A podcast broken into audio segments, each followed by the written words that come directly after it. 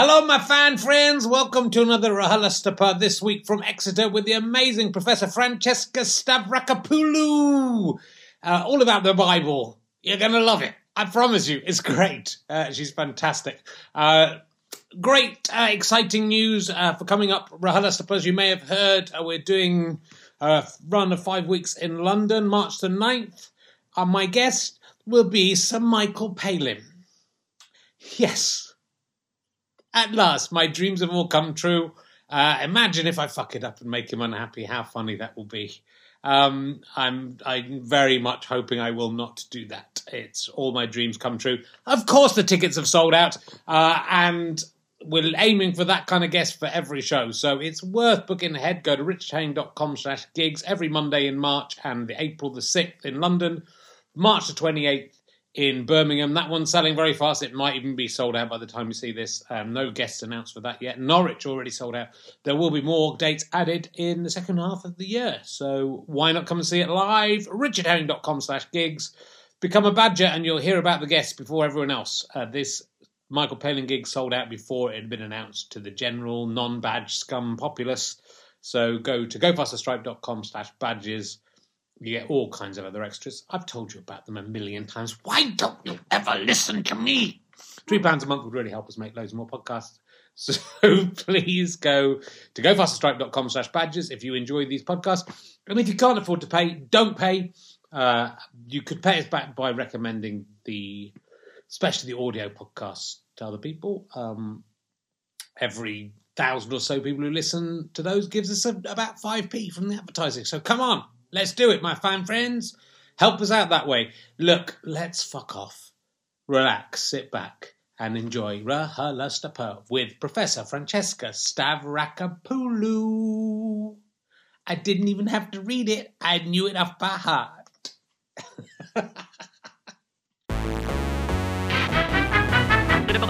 Ladies and gentlemen, welcome to the Corn Exchange in Exeter. Please welcome a man who has come with some corn to exchange. Can't wait to find out what he's going to get for it. It's Richard Herring.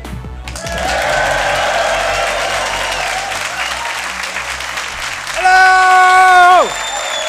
Hello, Exeter! This is the furthest southwest I'm prepared to come. Fuck you, Plymouth. Yeah, fuck you. Unless you travelled up to see me here, that's nice of you, but. And Cornwall can fuck off as well. So it's too far. So even this is too far away. Uh, it is lovely to be here. The Corn Exchange. The People this is the most modern Corn Exchange I've ever seen. This, this, is usually an ancient thing. This Corn Exchange was built in 983 by the looks of it. But thought, oh, should we have a Corn Exchange next to see what? So people can bring in corn exchange. It's like swap shop. Change it for other bits of corn, similar bits of corn. Ah, but uh, welcome to Richard Herring's Languorous Sunday Torpor podcast. Uh, you got to come up with a new uh, t- thing every every time you do this. Come up with a new uh, angle now for podcasts. So I thought I would do a podcast three days after the last one in Winchester. I'm pretty tired. My son's had his second birthday party yesterday. I'm fucked. I've got no idea what's going on. This is honestly like being on some kind of amazing drug. This I might be talking to myself in a room. To be honest, at the moment, uh, I'm quite tired. Is what I'm saying, but it's going to be fine. Uh, I was talking to Gus Honeybun though the other day. Uh, the, yeah, we're very much uh, in the catchment area for that, and um, he was doing some bunny hops for me. My friend Brian Buncroft uh, had. Gus Honeybun on his 11th birthday, a bit sad. Uh, and uh, he calls it so I don't know if that's going to be pretty, pretty cool, magic button. Um, so uh, it is great to be in Exeter. It's a beautiful city, and there's not much to uh, take the piss out of here, I have to say. Uh, I'm going to give it a go. It's going to be hard for me. I like it. Um, it's. Uh, I was looking at the local news. I look at that everywhere, and it's very slow paced here in Exeter. I would. I would. I would like to. The, the local news today uh, is that blood was left on the street after a late night incident outside the Tesco Metro last night. I don't know if you saw. Did anyone see the blood? I mean, the way that's reported, it sounds like someone's just come and left like a cup of blood on the floor for any passing vampires. Um, it's not known how the blood found its way there. That is, if anyone knows, do it. It was cleaned up at 9:30 a.m. That is the Exeter News. That's that we're living in the middle of a city. Someone's cut themselves. Uh, it's an exciting. It is an exciting place. You've had the, You used to have the oldest hotel in the country. Still a little bit of it left. Um, you had the funniest uh, terrorist attack there has ever been in Exeter, so well done for that. Where a man attempted to suicide bomb a, a branch of giraffe uh, in Exeter. I mean, it was very niche. It was always going to be very niche. Uh, thankfully, I mean, you know, he, uh, it didn't work, uh, although he did manage to. It's a comedy uh, terrorist attack because he blew himself up in the toilet and didn't even kill himself. So, uh, on that occasion. So, it's. he is, he is now dead. He is, you'll be glad to hear. he, man, he didn't take anyone with him. So that's Exeter. That was the most exciting thing that's happened in Exeter. A house moved down the street. That was in 1961. They still talk about it. Uh, it's got the narrowest street in the world, Parliament Street, allegedly. I think they put that sign up and found out it wasn't true, so uh, changed their minds. Uh, and house to move. That's all. And, some tunnels underground that uh, got quite a lot of one-star reviews on people from people on TripAdvisor who seemed disappointed that the tunnels were quite small and wet. Um, anyway, we're going to crack straight on with our only guest this week. Our only guest this. we only have one guest a week, as you know, and. Um, She's probably best known for being the author of The Prophet Huldah and The Stuff of State. That's why we're all here. I hope you've all read that before you came out, because that is all we're going to be talking about. Please welcome from Exeter University, Professor Francesca Stavrakopoulou, ladies and gentlemen. Welcome. Right back here. Come and sit down.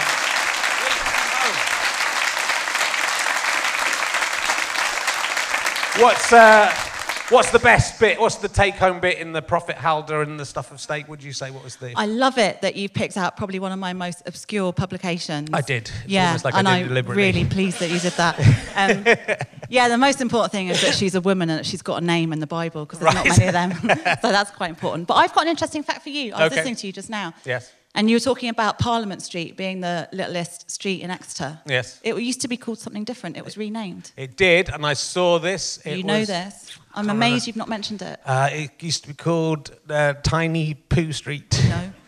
But I did, I did look this up, and I, haven't, I can't remember. Go on, what will tell me? Cunt Grape Street. Oh, was it one of those? No, I didn't get that. I Oh, would. sorry, I, Mum. Damn, I've done it I already. remember that. You did, you did predict you would be ruder before I was, so well done. You've succeeded. Um, so you are the, what's your official title? You're the prof- uh, professor? Professor of Hebrew Bible and ancient religion. So Yeah. basically, Hebrew Bible is what other people call the Old Testament, Yeah. and ancient religion is religion that's ancient. Yeah. Yeah. I mean, I'm very, I, I, don't, I don't know if the people at Exeter are particularly interested in this subject, but I am. So that's why, that's why you. I like the new, I'm more into the New Testament than the Old Testament. It's yeah, kind a lot of people say that I until kinda- they read the Hebrew Bible, yeah. Old Testament. It's quite boring, the Old Testament, though. Oh, behave. Have you, like, seriously. Firstly, it's this big compared Yeah. to the New Testament, which is this big. That's what I like. Secondly, New Testament says the same thing over and over and over again. Yeah. Which is boring. Well, it doesn't because it says it slightly differently, and then you have to try and work out what really Yeah, happened. that's really interesting. Yeah.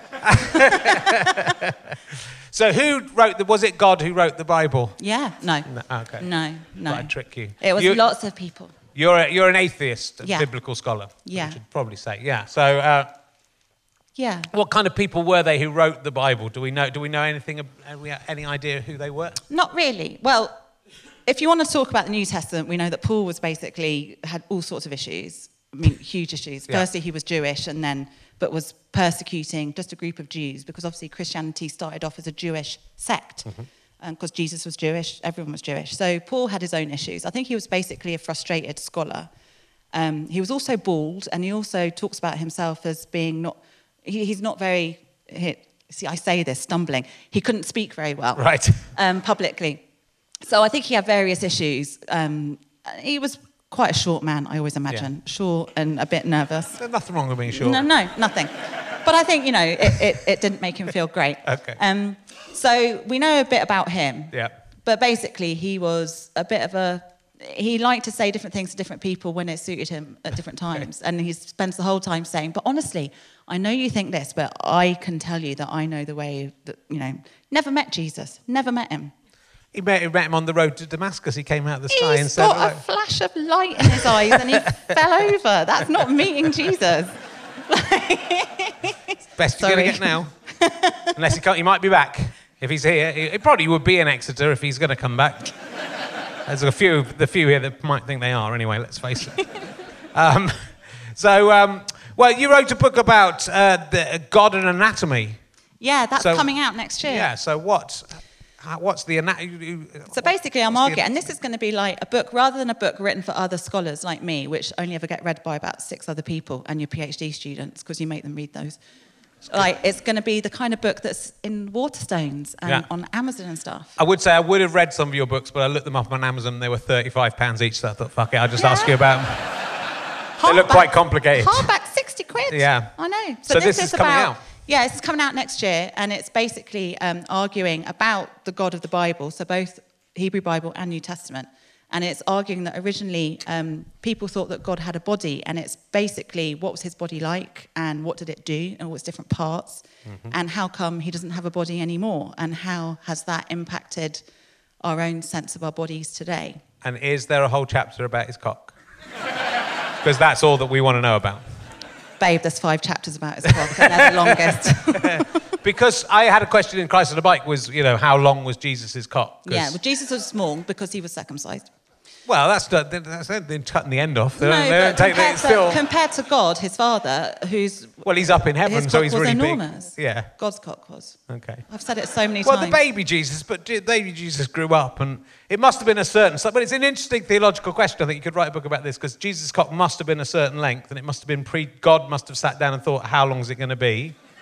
Yeah, Is it- but- is it going to be a big one because he's God, or is the, does the true Messiah have a humble cock? interestingly, like we're not the first. well, we're not the first people to wonder about this. So No. Jesus was a good Jew, as I said, and rabbis at the time of Jesus were talking about, well, you know, how do we know what God's penis looks like? And we we must know that God's penis was circumcised because we're circumcised, and we're circumcised because our ancestors are circumcised, and they're circumcised because Adam was circumcised, and Adam is circumcised because he was made in the image of God, which means that God was circumcised. So in that sense. Jesus was probably relatively well hung and, and looked a lot like his divine dad. Okay. What happened to God's foreskin when they circumcised? Who did it? Did he circumcise himself? Quite often. So you get in a lot of the Greek myths as well, Yeah. and in Greek retellings of Phoenician myths, where the gods basically do circumcise themselves, um, which some later Christian theologians tried to imitate. People like Origen and supposedly end up castrating themselves accidentally rather than circumcising themselves. But I'm sure that's myth. Um, but, but yeah, so basically, It's a God difficult thing to do for yourself. That's the thing. I think with you want someone else to do the circumcision. If you do it yourself, you just get distracted. Yeah. You could lose a bit more than you mean to. It does happen sometimes.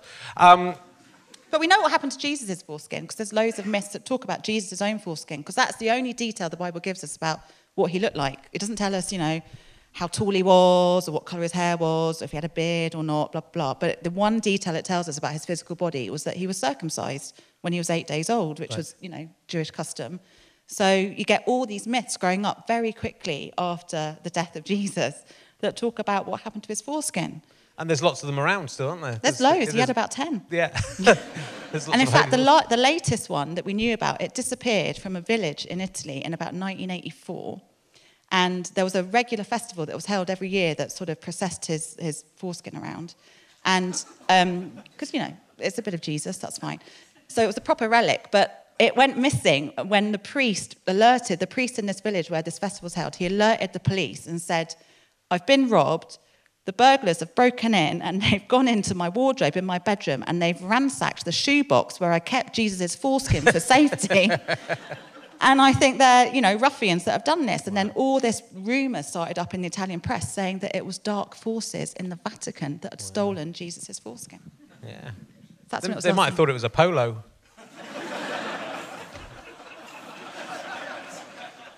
Maybe Yeah. one of the fruit ones, yeah. Do you think? Yeah.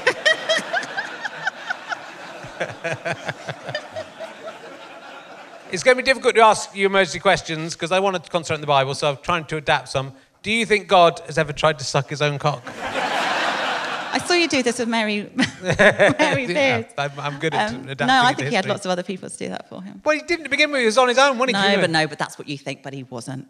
He wasn't. If you read the Bible in the Hebrew and in the Greek, you can clearly see he wasn't on his own. He had a wife, Yeah, that's uh, yeah. We, I wanted to talk about his wife. So what was his wife called? Asherah.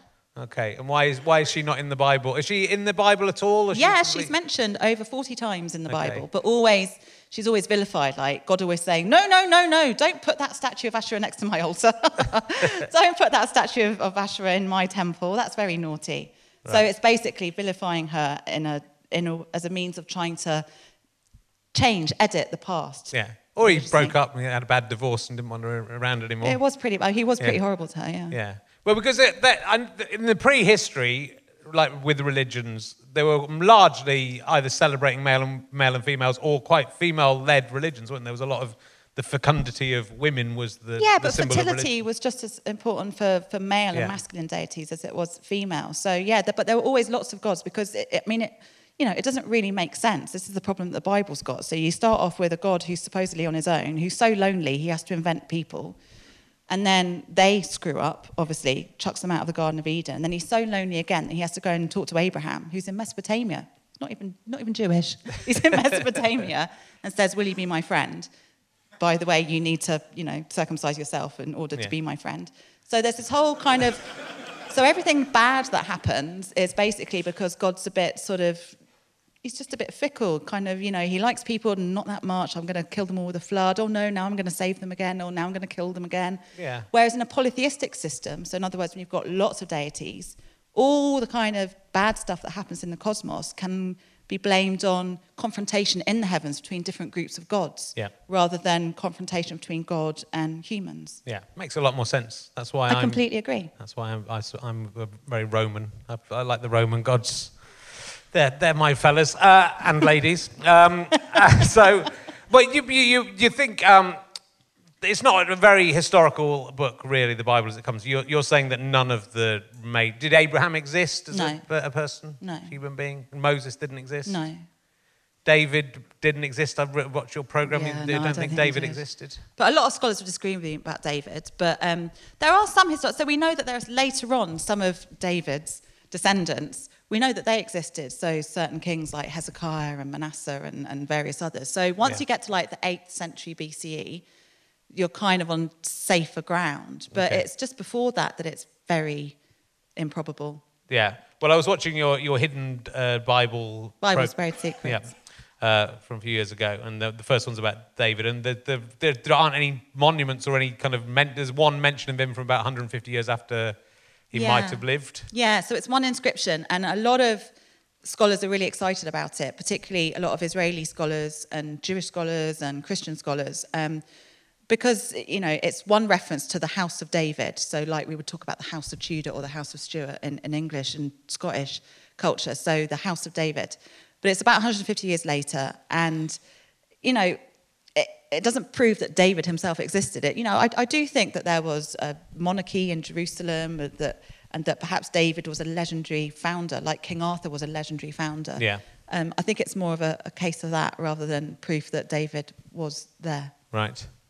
But Moses, you know, how can you say he didn't exist? He was found in the bulrushes. He uh, had exod- exodus out of Egypt. He parted the Red Sea. Who parted the Red Sea if Moses wasn't there? Well, it's That's a good my question. question to yeah, you. It's, a, it's a good Yeah. question. Yeah. Yeah. Well, to be completely geeky, in the earliest kind of poem that we have, like the earliest text in the Bible about the parting of the Reed Sea, so it's a misnomer in English translations ah. based on the ancient Greek. So it's actually the Sea of Reeds, not the Red Sea. That's easier, isn't it? I know. I could do that. So basically, you're talking about a pond, Yeah. essentially. but in that earliest text, it, it- it's a poem, and, and it's, it's Yahweh, it's God that does the whole dividing up the sea thing, not, not Moses. But you know, but but thing is, Moses is playing lots of other different and important roles, which we ought not to underplay. Yeah. Um, you know, for the sake of parity, he's he, you know he was uh, mm, a magician. Probably he's Okay. drawn on the idea of a magician. He does all sorts of other stuff. So it's not just the whole sea thing. No. Obviously, he gives. You know, he's the one that kind of gives people Torah, which is the law or the Ten Yeah, Commandments. ten, which went is, up a mountain, got the Ten yeah, Commandments. it's a pretty important job. I, I did a routine, a, quite a long routine about the Ten Commandments, and went back and looked at the Ten Commandments, and they're quite. When you look at them, they're quite surprising. There's a lot about slavery in there. You'd think that would be that slavery is kind of okay. You'd think that would be one of the commandments. They're very Tory. There's a lot about house Yeah. ownership and Yeah. possessions and stuff like that as well, which you kind of think, hmm. Yeah. well, four of them are just about how you've got to say God's brilliant. It's Yeah. very insecure. Those first four. Yeah. And they feel really like they've been written by someone's mum and dad, I think. Because the honour thy mother and thy father bit is, yeah, come on, someone slip that in. Just, uh, you know, look, you've got to honour me or. You, you, That's kind of about ancestor worship, though, which Yeah. is quite interesting. So it's about honouring them because that's the only commandment that um, has any sort of direct link to about territoriality and landedness. And so there's a sense in which, when it says honour your mother and father, there's a sense in which venerating them, the dead, you know, dead ancestors, Yeah. will kind of stake your claim to the land. And we know that that's, that's a very common feature of a lot of sort of pre-industrial, pre-monotheism religions. But you're absolutely right. The rest of the Ten Commandments are basically really like me, please like me, don't do this, don't do that. Even the stuff about, you know, don't envy someone else's donkey. Yeah. And, you know, basically God could have written that himself because he was quite jealous. yeah. And look after your slaves. Give your slaves a day off. Be nice to your slaves. There's, well, there's no slaves in the Ten Commandments. They are. It's all, it's all about the slaves. No, that's because you're reading it in the context of Exodus, but that, that didn't really Okay. happen. It says slaves in the one I'm reading. I'm reading the English Bible, the proper one. Oh my one. God! Well, you need to. I'm reading the we need to talk about translations. I've read the proper English Bible written by, By King uh, James. English God. I believe he's English. Um, I know with the New Testament, there's a lot of apocryphal texts that didn't make it in. yeah, Is that is that true of the Old Testament as well? Is that yeah. There's loads of stuff that didn't make it into the Old Testament. Why? like- How do they? What? What are the reason things don't didn't make it in? And what is the maddest stuff that didn't make it in? Because there's some mad stuff about Jesus. In the New Testament, some Yeah. of the maddest stuff is that when he was a child, Jesus was a, a child killer, which is my favourite story. So, quite a lot of the early Gospels and epistles that didn't make it into the final collection um, talk about Jesus basically discovering his powers as he's growing up. And one of the things he does is that he goes up onto the roof um, with a, a load of other kids and pushes one of the children off and kills him, and then brings him back to life again just because he can. You would. Which he would, Yeah. of course. Um, when he helps his dad, Joseph, the carpenter, out in his carpentry shop and sort of like lengthens bits of wood and wood and stuff for him. He does he does things like, you know, creates clay sparrows and, and that kind of thing. Yeah. Um, and brings them to life and then kills them again. He does a lot of killing. And to the point where parents complain to Jesus' mum and say, Your son is killing our children. You've got to do something about him. so those are some of the stories that, that don't get in. And do you turn all the kids into goats or something? Yeah, he well? turns a lot of kids into animals. Yeah. But then later on, some of the other apocryphal stories about grown up Jesus is that when, after he's resurrected and then ascended to heaven, he suddenly appears in the marital, in the kind of the, the bridal suite of this couple that have just got married, Because you would. because you would, and starts telling them not to have sex and basically saying that the vagina and the breasts are, are demonic and that there's no way that they should be Oh, you got bit- penetrated. He got because that was the good thing about Jesus. He died so young, but then he carried on living, got middle aged, and went mad, didn't he? Started. that's what happened to a lot of my friends. They started saying, getting to the getting their fifties, start saying stuff like that. Um, and so, how? Why are those are those things not in? Because someone went, "Oh no, that's crazy. We can't have those in," or is it who- made that decision about what goes into the Bible and the New Testament? Yeah, well, we don't know who made the decision. There's a tradition that the decision was made by a group of bishops, like in about sort of uh, third-ish century. But we don't really know. That's just legend. Basically, the reason why some things go in and some things don't is because some things just were more popular than others. So this is the beginning of what we call the codex or the book. So before that, things were written on wax tablets or boards or on papyrus scrolls or, or leather scrolls. And by this point, you, you start to get the beginnings of a codex, which is like what we know as a folded book. So that made literature much more able to travel. It was much more mobile. So the four Gospels, for example, as we have them in the New Testament, they seem to have been the ones that got really popular really quickly across lots of different communities mm-hmm. around, you know, Syria and Palestine and, and obviously the Mediterranean and stuff. But then there were others that were really, really popular, but then not so much because morally or ethically they were a bit dodge, like, you know, like Jesus killing other kids and stuff, but more because, you know, they, they may not have just had the kind of patronage that some of this other literature had. So without a rich backer, Right. you don't get published. Because someone's just copying them all out by hand in a cave somewhere. Is that basically Well, how it no, they weren't cave dwellers. They were very sophisticated people. They, they hid them in caves. They did hid the Dead Sea Scrolls in caves, Okay. and then they hid some of the Nag Hammadi texts. Some of, new, some of these New Testament texts were, were admittedly put on a rubbish dump. Yeah. But you know, yeah. okay, uh, good. Um, so uh, I'm, I'm quite obsessed with the genealogy of Christ, and I've learned it all off by heart and can do it backwards and forwards. How Which is many more than of- Jesus can do. How many? How many of those are real? So if we Abraham, uh, Abraham begat Isaac, neither of them real. Isaac begat Jacob, Jacob begat Judas' brethren, Judas begat Phares and Zara of Tamar. Zara begat uh, Phares begat Esrom, Esrom begat Aram, Aram begat Aminadab. You're good at that. Uh, Aminadab got Booz of Rachab. Is he Booz of Rachab? Or- I love Booz of Rachab. he's my know, favorite. He's my favorite one. Uh, Booz begat Obed of Obed begat Jesse, Jesse begat David the king, David the king begat Solomon of Herd, been the wife of Arias. Solomon begat Rebo- Rehoboam. Rehoboam, no. Oh, come on, that's a good name. No, yeah, but it's a good name, but no. Yeah, Rehoboam begat Asa, Asa begat Abi, Abi begat uh, Joe, uh, Jotham, Joe, Jotham. Jotham? Joe, uh, oh, I missed that Ozias, I think. Ozias, Jotham, Joe, Jotham begat... Gonna have to start again. this sometimes happens when I get to that stage. So how far down do, do we get to, who, who's the first real one? Is the Jeconius and, his. Jeconius and his brethren about the time they were taken away to Babylon after they were taken to Babylon? Jeconius begat Salathiel, Salathiel begat Zorobabel, Zorobabel begat Abi, Yeah, once they're away into Babylon, you're Do you not have to learn this was on, on the first day of uh, University What, of Biblical at- at Studies? Go, school? do you know the first page of Matthew? Well, don't fuck off back until you've learnt this. Richard Herring knows it, more, more or less, and he can do that. But I will show my students this and say, this is what's possible. you Joseph, is Joseph real?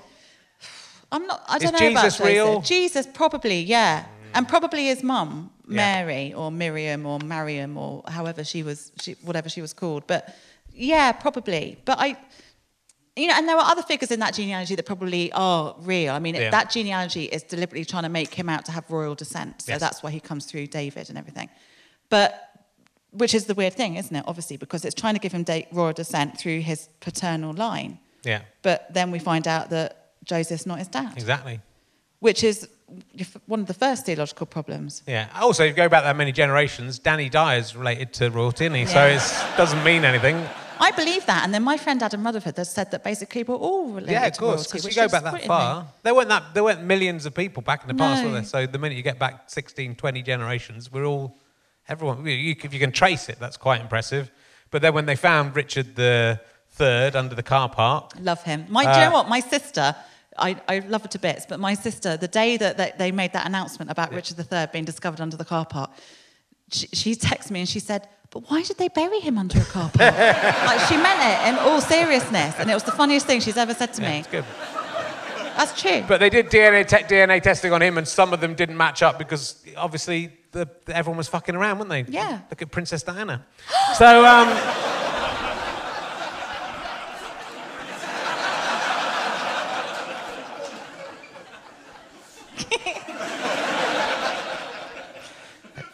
She didn't do that, and that is the, the, the one person who proves the rule.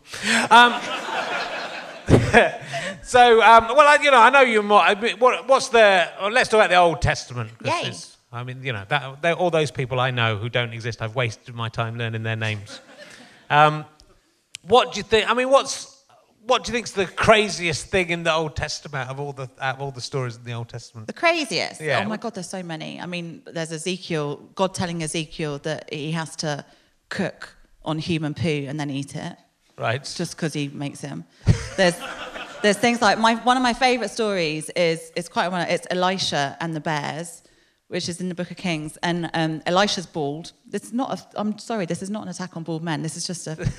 Um, so Sorry, he's have a go at the board. Just leave the short guys alone. That's what I'm saying. That's, what I, that's all I'm So, so being bald in the ancient world was basically the equivalent of not of, of I suppose it has similarities to, to some sort of polemics today, but you weren't considered to be particularly hyper masculine, and so Elisha's walking along and he's bald, and to be a proper like man in the ancient world, you had to be like tall and hairy and kind of have a red face and a big beard and stuff like that. Um, and Elisha's just some guy who's got no hair. And so these little kids come running out of, the, of Bethel and they go, ha, baldy, baldy, baldy. so they basically might as well have been saying, you've got a limp dick. Yeah. It's basically the same thing. And so basically, God's not without a sense of irony. So, because it's an attack on Elisha's masculinity and his hairlessness, he decides to call out a load of female hairy bears from the forest, which always makes me laugh. And they maul the children and they shred 42 of them. 42. 42 kids. Which is kind of crazy because you think it's a bit of an overreaction Yeah. just for calling to saying that somebody's got no hair and Yeah. And might kids be don't impotent. come out of the, you know, kids have a hard time, don't they? The- King Herod. I know. Well, they did have a tough time kids. with Herod. But Yeah. Herod's just trying to kind of. Firstly, Herod was very insecure. He probably existed. Yeah. And he was very insecure because he was of mixed parentage. And we all, you know, speaking from experience, it's very hard being mixed parentage sometimes. And, and so he. Are you try, have you killed a load of kids and you just, is this what we're leading up to? to be fair, Every now and again, you just kill your friends' there's children. time yeah, There's time Yeah. yet. But he's, he's got issues. And so he's trying to, it's his own kind of ethnic cleansing. So I'm not saying that the, the actual killing of the children is historical, but Herod was. So he's got all sorts of issues going on. But, but that's quite a powerful story. But the thing is, Herod, or the story writer, is riffing off the idea that it was God himself that had killed a whole load of firstborn Egyptian babies back with Moses and the Exodus. Right. So you get this like repetition of motifs. So yeah, Herod probably wasn't as bad as we think he is. I always felt very sorry for Herod in the, in the Nativity. I mean, then it's, he's a bad guy in the nativity. I mean, I think if you was, if you were doing, if these things were happening, Yeah. I mean, but but they're not meant. To, it's not meant to be history when it's the the readers of it aren't reading it as history in the in the originally, right? But if if a star was appearing in the sky indicating a single dwelling in a village, Mm. I mean, it, that stars are pretty big, and it would have to be quite low down to to point at one. You'd think that would have made some other history book somewhere in the world going, oh, there was that time when that star That came. star came. Came and I don't know what it was doing, but didn't bother following it. Um, seemed a waste of time. Um, so, I mean, these stories can't have happened, surely, because they would have made, you know, most of them would have, most of them are so incredible that somebody else would have gone, oh, there was that great time when the. Yeah, but the thing is, like I always say to my students, that the biblical writers, they're not trying to deceive their audience. They're not trying to lie. It's just that they had a very different way. Ancient people had a very different way of seeing the world and interpreting what was real and what wasn't real than we do. And that's not to say that they were stupid. It's just that they just had a different understanding of what history was. So they think that there's this there's this amazing man who was crucified, and they decided. So that's the earliest Christian writings we have are in are in Paul's writings in the New Testament. He doesn't mention Jesus' birth or life at all. All that he cares about is that Jesus died and was resurrected and is God. So you get all this kind of filler having to come. We're like, well, well, how come? You know, who was he? Who was he? So the Gospels are written after Paul's writings. So that's when you get the kind of embellishment of oh yeah, you know, well he was from Galilee, and that's and, and in and in the biblical world, Galilee was where all the stupid people came from. Right. So it- it's a bit of a cuss, like to start with, to say Yeah. that you know that's where Jesus was from, and so you get all this kind of embellishment, and so you end up saying, well, he must have been born to this special life and death. Right. And so that of course he would have had this kind of heavenly star over his birthplace. Yeah, and they're trying to fulfill Old Testament prophecies Exactly, within, within yeah. what they're writing. Yeah. So they'll, they'll, they'll make things, I think, like in the story where the guy gets his ear cut off in Gethsemane. That's, Yeah. That they, they give him a name, which you think that one would they wouldn't no one would have said what's. By the way, mate, before we before we go on, what was your name so I can write that in the book? But his name, his name, because his, his name's given because it fulfills a prophecy about someone with that name. I think. Yeah, and, and so it, and, and it is that kind of thing that, that the biblical writers, because they were Jewish, the first Christians were Jewish, and so you have to have a sense that these written traditions in Judaism, ancient Judaism, were so important that you can't suddenly have this guy sort of saying, "I think that that guy Jesus that was crucified, you know, as a criminal." And whose body's probably been thrown into a, a mass grave, which is what happened to criminals' bodies when they were executed and taken down. Yeah. So you can't have somebody, you know, just say that he was he was a nobody. You have to sort of say, well, I think our ancestors kind of knew that something like this was going to happen, and Yeah. so of course you're going to rake through the past to to find evidence to support it. Sure. And it, it doesn't feel to me like even in the Bible that Jesus was trying to start up a new religion. He was very concerned No. with Ju- with Judaism Yeah. and, and reforming Judaism maybe and, and pointing out where Judaism was wrong. But that doesn't seem the actions of someone who's trying to No, I create a new religion. spinning in his grave Yeah. if he knew what was going on in his Yeah. name. So yeah, he definitely wasn't. He was he was a, a good Jew. He was quite a ferocious Jew, but you know he was you know it may be that if he wasn't married, we don't know, but if he wasn't married, he may have been a part of this John the Baptist kind of desert dwelling ascetic cult that kind of, you know, didn't want to have any worldly possessions. And there were all sorts of people like that, different religious groups like that in Judaism and outside of it Mm-hmm. at the time. So I think he was, yeah, I think he was a bit of a, a geezer. And I think probably him going in, you know, the thing that gets him arrested is when he goes to Jerusalem at Passover, which, you know, any kind of festival, I mean, just look at Exeter at Christmas, same thing. you know, any kind of festival, heightened tensions and everyone's a bit, you know, giddy. He goes into the temple and he kicks off the temple and like kicks over tables and Yeah. all that kind of stuff. That's exactly the kind of shit that will get you arrested by the Romans. Yeah. So eh, he probably did that. You know, he or his followers probably did that, but not because they're trying to kind of claim that the temple is about to be usurped because, you know, Jesus' body is going to replace the temple, but because they were, you know, kicking off about the kind of things that, that protesters kick off about today. Mm-hmm. He would just write a review on TripAdvisor like the people do now about Exeter cathedrals charging £12 to get in. I'm pretty pissed off about that one star. And if he'd done that, they'd had TripAdvisor back then, he'd probably still be alive today. Probably. That's the, that's the, that's the tragedy of it all. What brought you to Exeter? Did you do something wrong in your academic career that you had to come to Exeter? Um, I got a, it was, it, I got a job and thought I would leave after a couple of years, Yeah. but it turned out that my colleagues are quite nice, most of them. Okay. Is it nice here, Exeter? It's a long way, isn't it? It's a long way from all the important stuff. I grew up in London, Yeah. so yeah, I do. I do find it. It's beautiful living here. I, it really is, and it's like going on safari. Every time you drive anywhere, it's like there's sheep and cows and stuff everywhere, which I really enjoy. But yeah, It's, it's what I do Fifty like it. It's far less uh, car accidents than anywhere else in the country in Exeter. That's because there's always sheep on the road. So and nothing no, there are no cars here. It's carts. Um, let's get back to. Let's. I thought I'd just diss Exeter for a bit, but no, they, they didn't like it.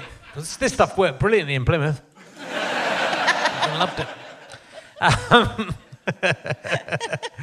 and so there's, a, it, I, I'm sort of interested in the way religion became very patriarchal and became very male-based, which is basically because of the Bible, right? And it's sort of that's where that's where that's what turned religions were, were matriarchal or, or celebrating. Well, no. Well, no. Do you not think so? No, because that there was that. Uh, let me preface this by saying I am a feminist, but there was a big feminist movement within a lot of academia in the 1970s and 80s that basically argued that. In terms of history of religions, that religion started off as being very matriarchal and it was all about the celebration of the female body. And that basically, as soon as writing started, accountancy, which was how writing was invented, it was basically trying to keep a track of who had what and who bartered what for what.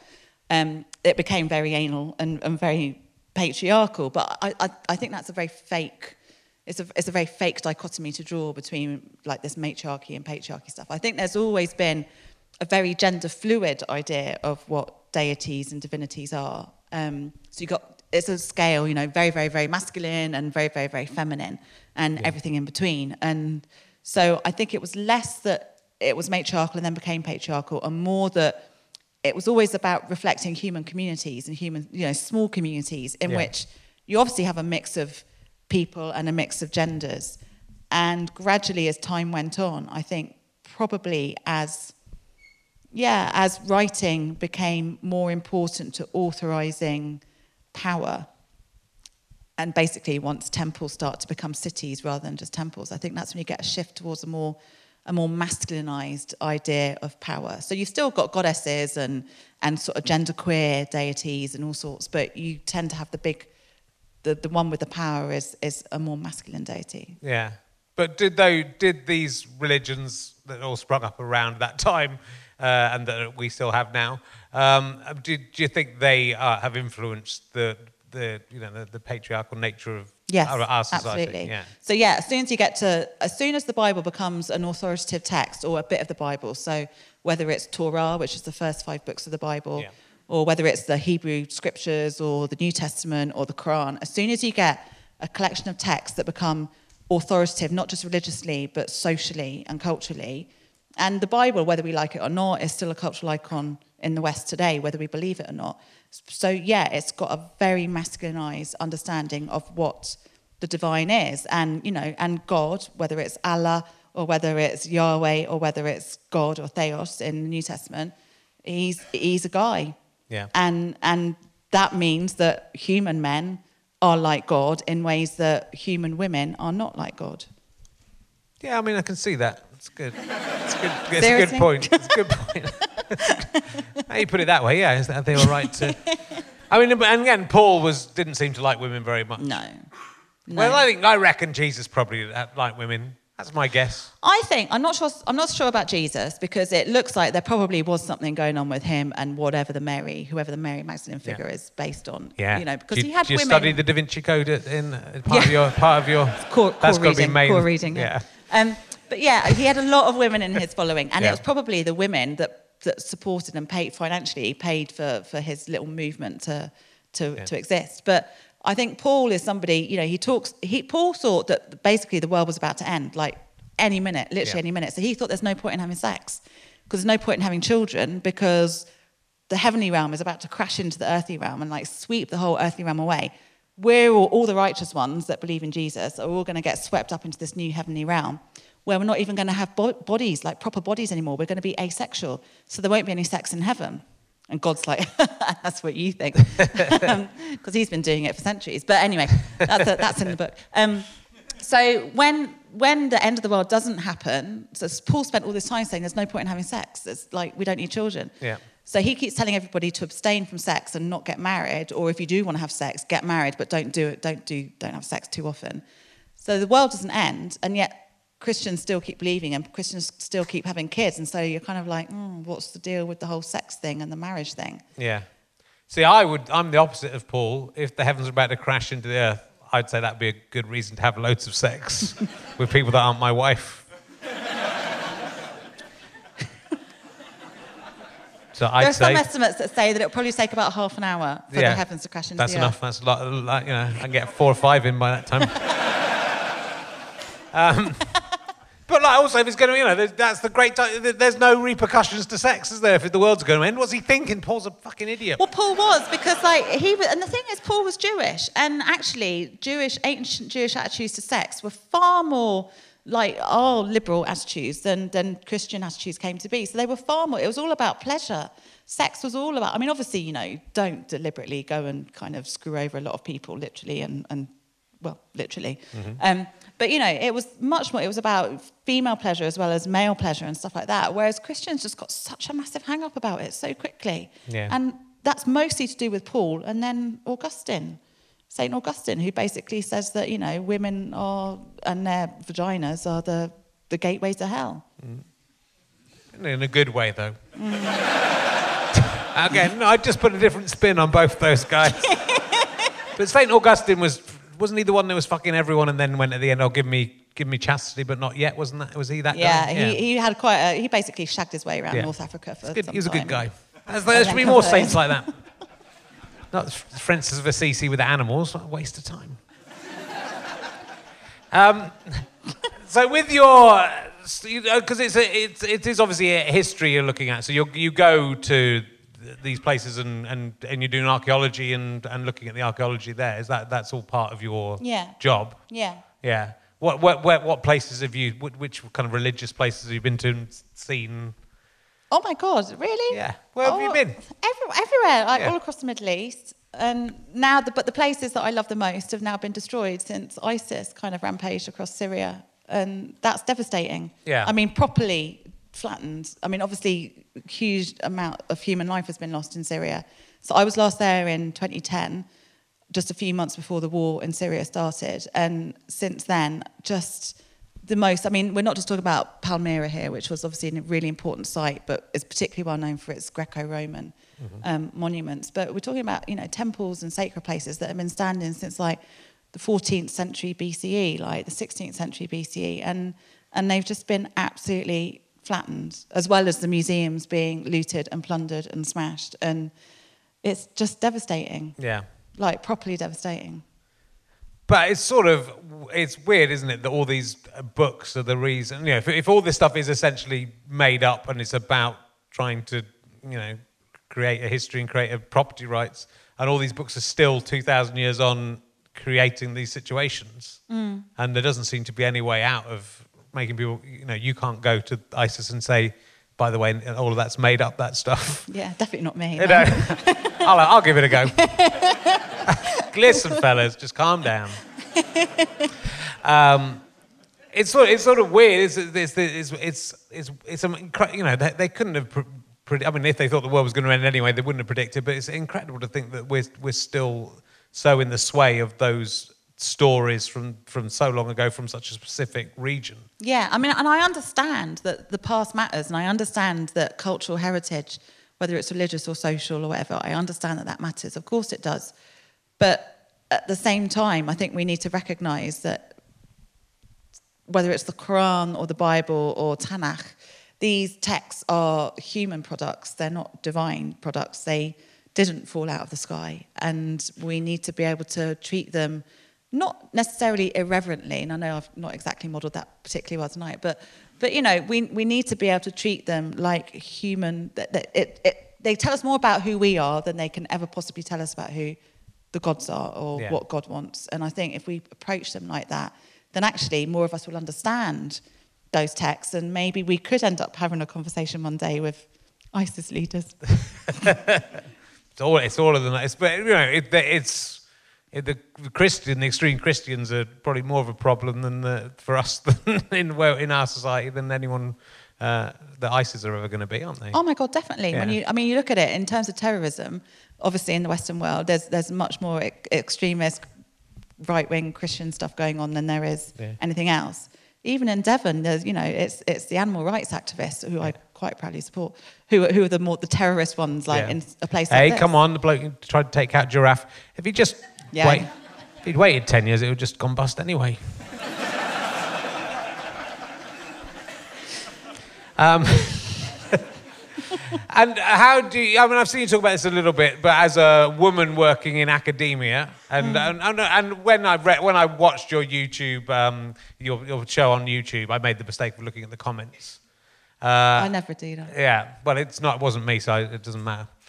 Uh, to me, I could look at it, yeah, it was brilliant. Uh, no, but they, it's, is it is it difficult then with that show? You know, that it, you is it more difficult to be taken seriously as a as a woman on TV and as an academic? Yeah, definitely. Yeah. And even if it wasn't TV, it's still harder to be taken seriously as a woman in academia, just because no matter how, you know, we, we read in the press all the time that our universities are stuff full of like liberal, lefty um, academics who are all very, and, you know, there are a lot of nice people that I work with in academia, but there are also a load of dinosaurs that, that do think that I'm, A, not clever, but because I'm a woman and atheist, and B, that I'm not particularly, you know, I've, I've only got to become a professor or got to my position because I slept with somebody or I got a nice smile or whatever. Yeah. So you get that shit all the time. And at conferences as well, people constantly. I had one guy at a conference, a massive conference in America, tell me I was the Kim Kardashian of biblical studies.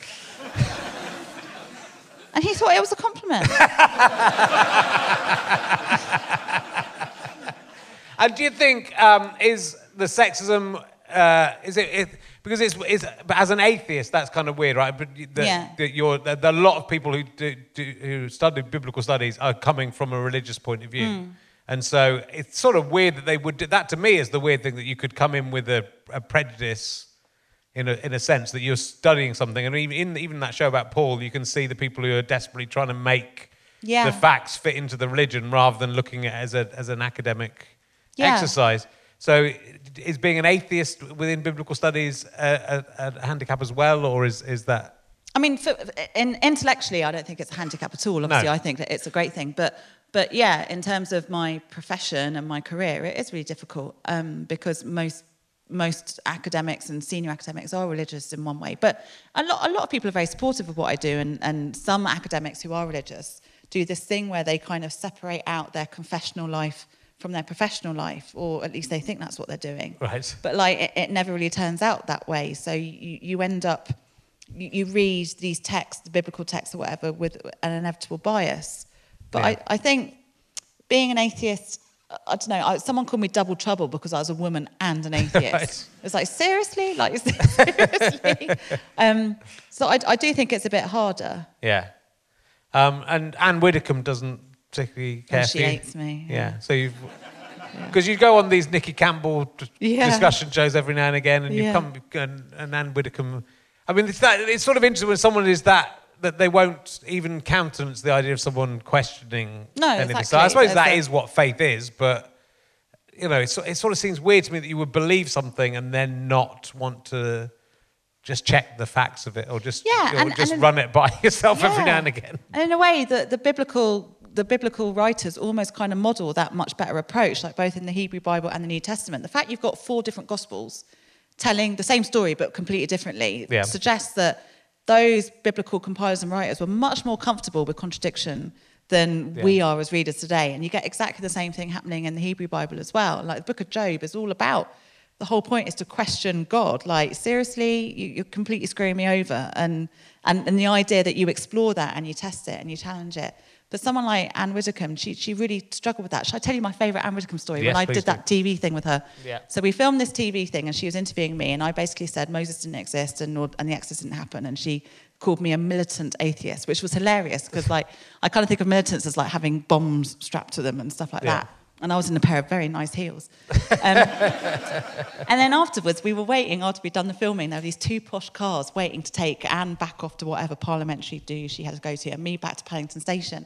So I get in my car, and the driver says, "Oh, yeah." He says because he could see Anne Widdecombe getting in the car in front. He said, "Yeah, she uh, she's off the telly, isn't she?" And I said, "Oh yeah, she, she's you know that politician." And he went.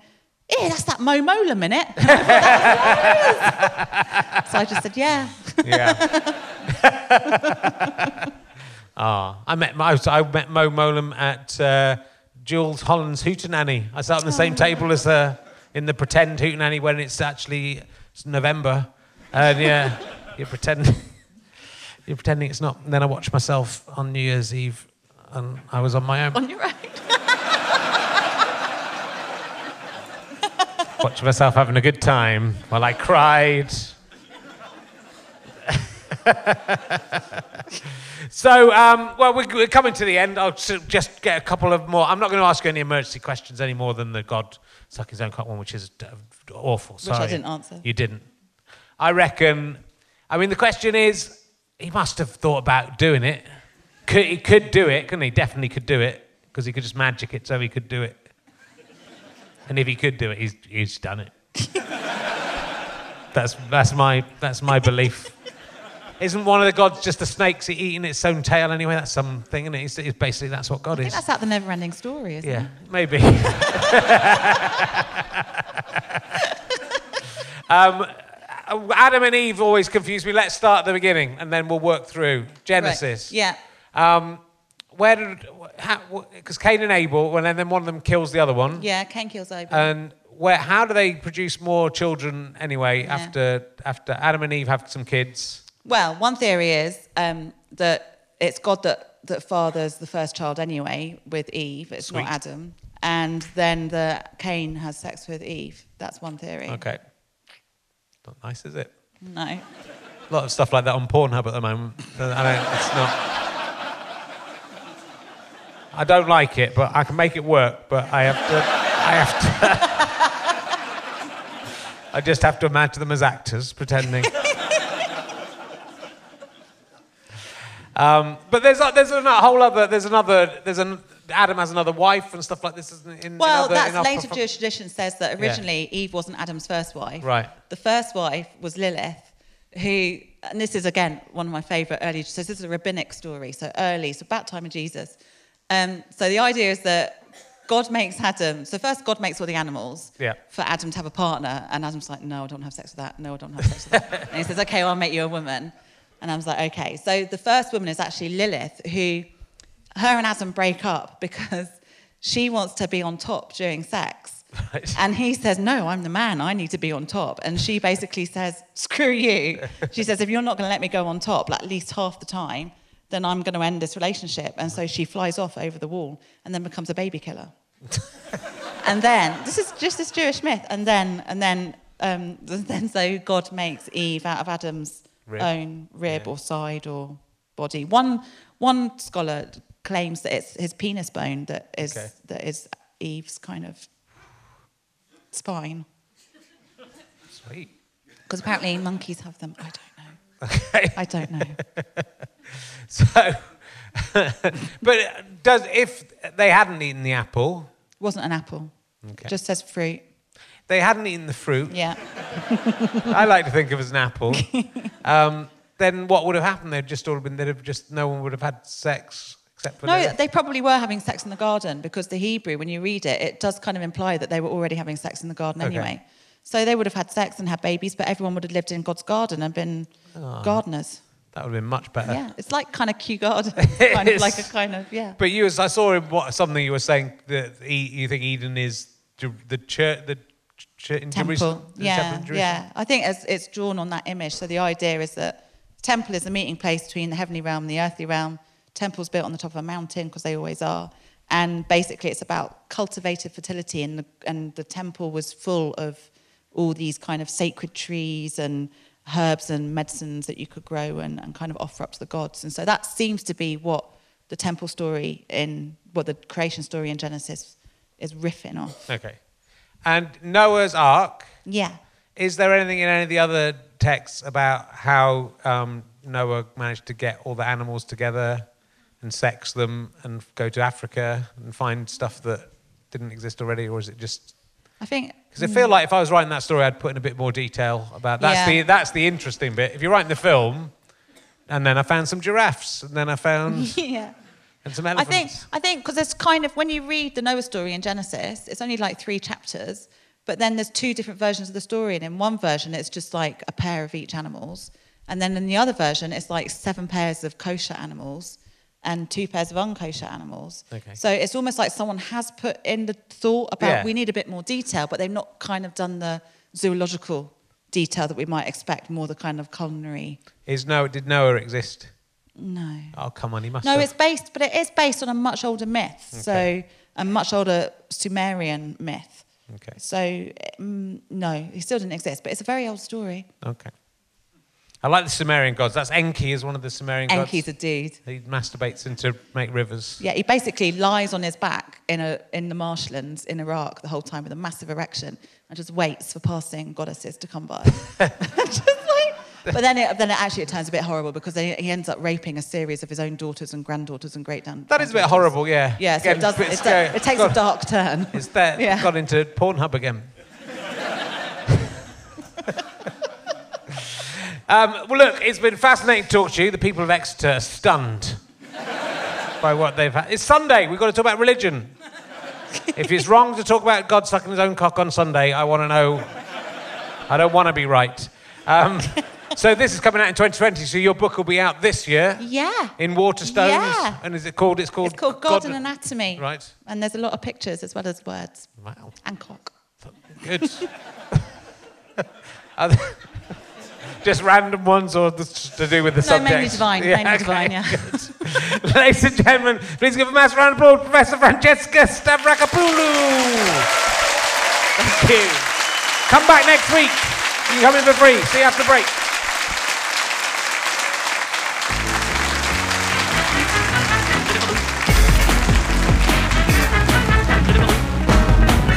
Have been listening to RHLSTP with me, Richard Herring, and my guest, Professor Francesca Stavrakopoulou. The music is by Pest. I would like to thank everyone at the beautiful Exeter Corn Exchange. What a lovely venue. Uh, doesn't look it from the outside, but it's beautiful on the inside. Thank you to everyone at Go Faster Stripe, of course, especially Chris Evans, not that one. And uh, also everyone at ACAST, British Comedy Guide. You know the drill. I don't have to thank them every time, they're motherfuckers! Uh, I would also like to thank my producer, James Hingley, my series producer, Ben Walker, who I'm indebted to, and of course, most of all, the person who did the most on this episode, my executive producer, Josh McMillan. Great guy. The Joshter, we call him on set. Uh, this is a Sky Potato Fuzz and GoFasterStripe.com production.